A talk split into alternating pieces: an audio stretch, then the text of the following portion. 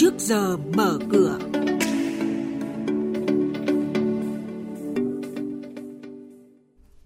Thưa quý vị, thưa các bạn, hợp tác thúc đẩy phát triển nền tài chính ASEAN và vai trò của Bộ Tài chính Việt Nam trong năm nay, nhận định của chuyên gia về diễn biến giao dịch của mặt hàng kim loại quý trên thị trường thế giới và khuyến nghị với nhà đầu tư. Những thông tin này và một số hoạt động giao dịch đáng chú ý khác được biên tập viên Ngọc Diệu và Tuấn Nam cập nhật cùng quý vị và các bạn trong trước giờ mở cửa hôm nay. Thưa quý vị và các bạn, năm nay Việt Nam vinh dự đảm nhiệm vai trò chủ tịch ASEAN.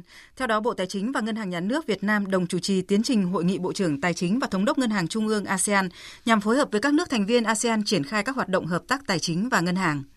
Tại cuộc họp báo vào chiều qua, đại diện Bộ Tài chính cho biết phía Việt Nam đã đề xuất hai sáng kiến ưu tiên bao gồm tài chính bền vững trong ASEAN và thúc đẩy kết nối thanh toán khu vực.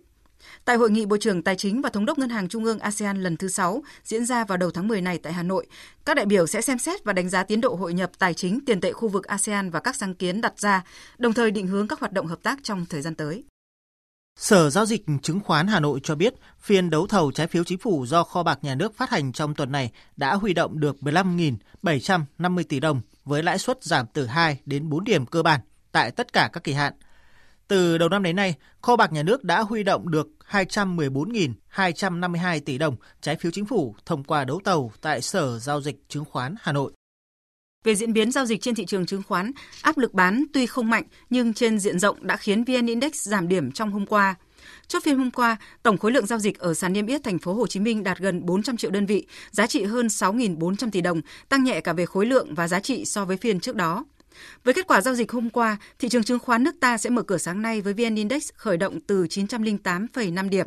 HNX Index bắt đầu từ 131,7 điểm, còn Upcom Index là 61 điểm.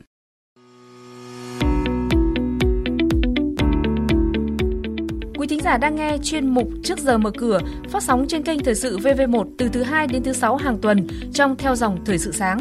Diễn biến thị trường chứng khoán Biến động giá hàng hóa được giao dịch liên thông với thế giới trên Sở Giao dịch Hàng hóa Việt Nam. Nhận định phân tích sâu của các chuyên gia tài chính, cơ hội đầu tư được cập nhật nhanh trong trước giờ mở cửa. Thưa quý vị, thưa các bạn, tiếp theo sẽ là các thông tin cập nhật về thị trường hàng hóa đang được giao dịch liên thông với thế giới tại Sở Giao dịch Hàng hóa Việt Nam. Chúng ta cùng nghe nhận định của ông Đoàn Bảo Trung, chuyên gia phân tích thị trường của Sở Giao dịch Hàng hóa Việt Nam. Thưa ông, giá các mặt hàng kim loại quý như là bạc hay bạch kim đã giảm rất mạnh trong tuần này. Xin ông cho biết thêm về các diễn biến và thông tin liên quan đến nhóm hàng hóa này. Vâng, giá bạc đã tăng gần 5 tháng qua trước khi bước vào giai đoạn điều chỉnh này.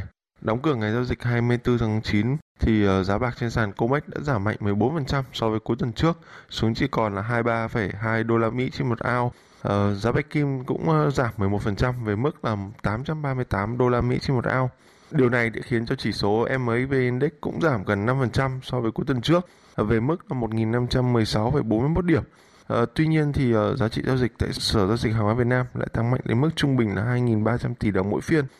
Trong bối cảnh đồng đô la Mỹ phục hồi rất mạnh, chỉ số ờ, đô la index đã tăng 1,5% so với cuối tuần trước lên mức là 94,33 điểm là yếu tố gây sức ép lớn lên nhóm kim loại quý. Bên cạnh đấy thì việc chính phủ Mỹ khó thông qua gói cứu trợ mới có thể khiến cho nhu cầu sử dụng bạc trong sản xuất công nghiệp ảnh hưởng nặng nề. Vậy trong thời gian tới, ờ, khi nỗi lo về dịch COVID-19 có thể bùng phát trở lại trên thế giới, ờ, thì theo ông thị trường hàng hóa quốc tế sẽ bị ảnh hưởng như thế nào? Trong giai đoạn à, đại dịch COVID-19 lây lan mạnh trên toàn cầu hồi giữa năm, thì ờ, việc các quốc gia phải phóng tỏa đã khiến cho các nền kinh tế đình trệ, dòng tiền không được luân chuyển và thất nghiệp gia tăng khiến cho sức mua của người dân giảm qua đó là tạo áp lực lớn lên hầu hết giá các loại hàng hóa. Ừ, bên cạnh đấy thì các hoạt động xuất nhập khẩu đều diễn ra một cách chậm chạp và suy giảm, chủ yếu là do các lệnh phong tỏa khiến cho các hợp đồng à, xuất nhập khẩu bị hủy bỏ. À, vì thế thì nếu bùng phát thêm một làn sóng nữa, rất có thể thị trường hàng hóa sẽ lại suy giảm trở lại à, sau khi đã hồi phục trong suốt thời gian vừa qua. Vâng, xin cảm ơn ông.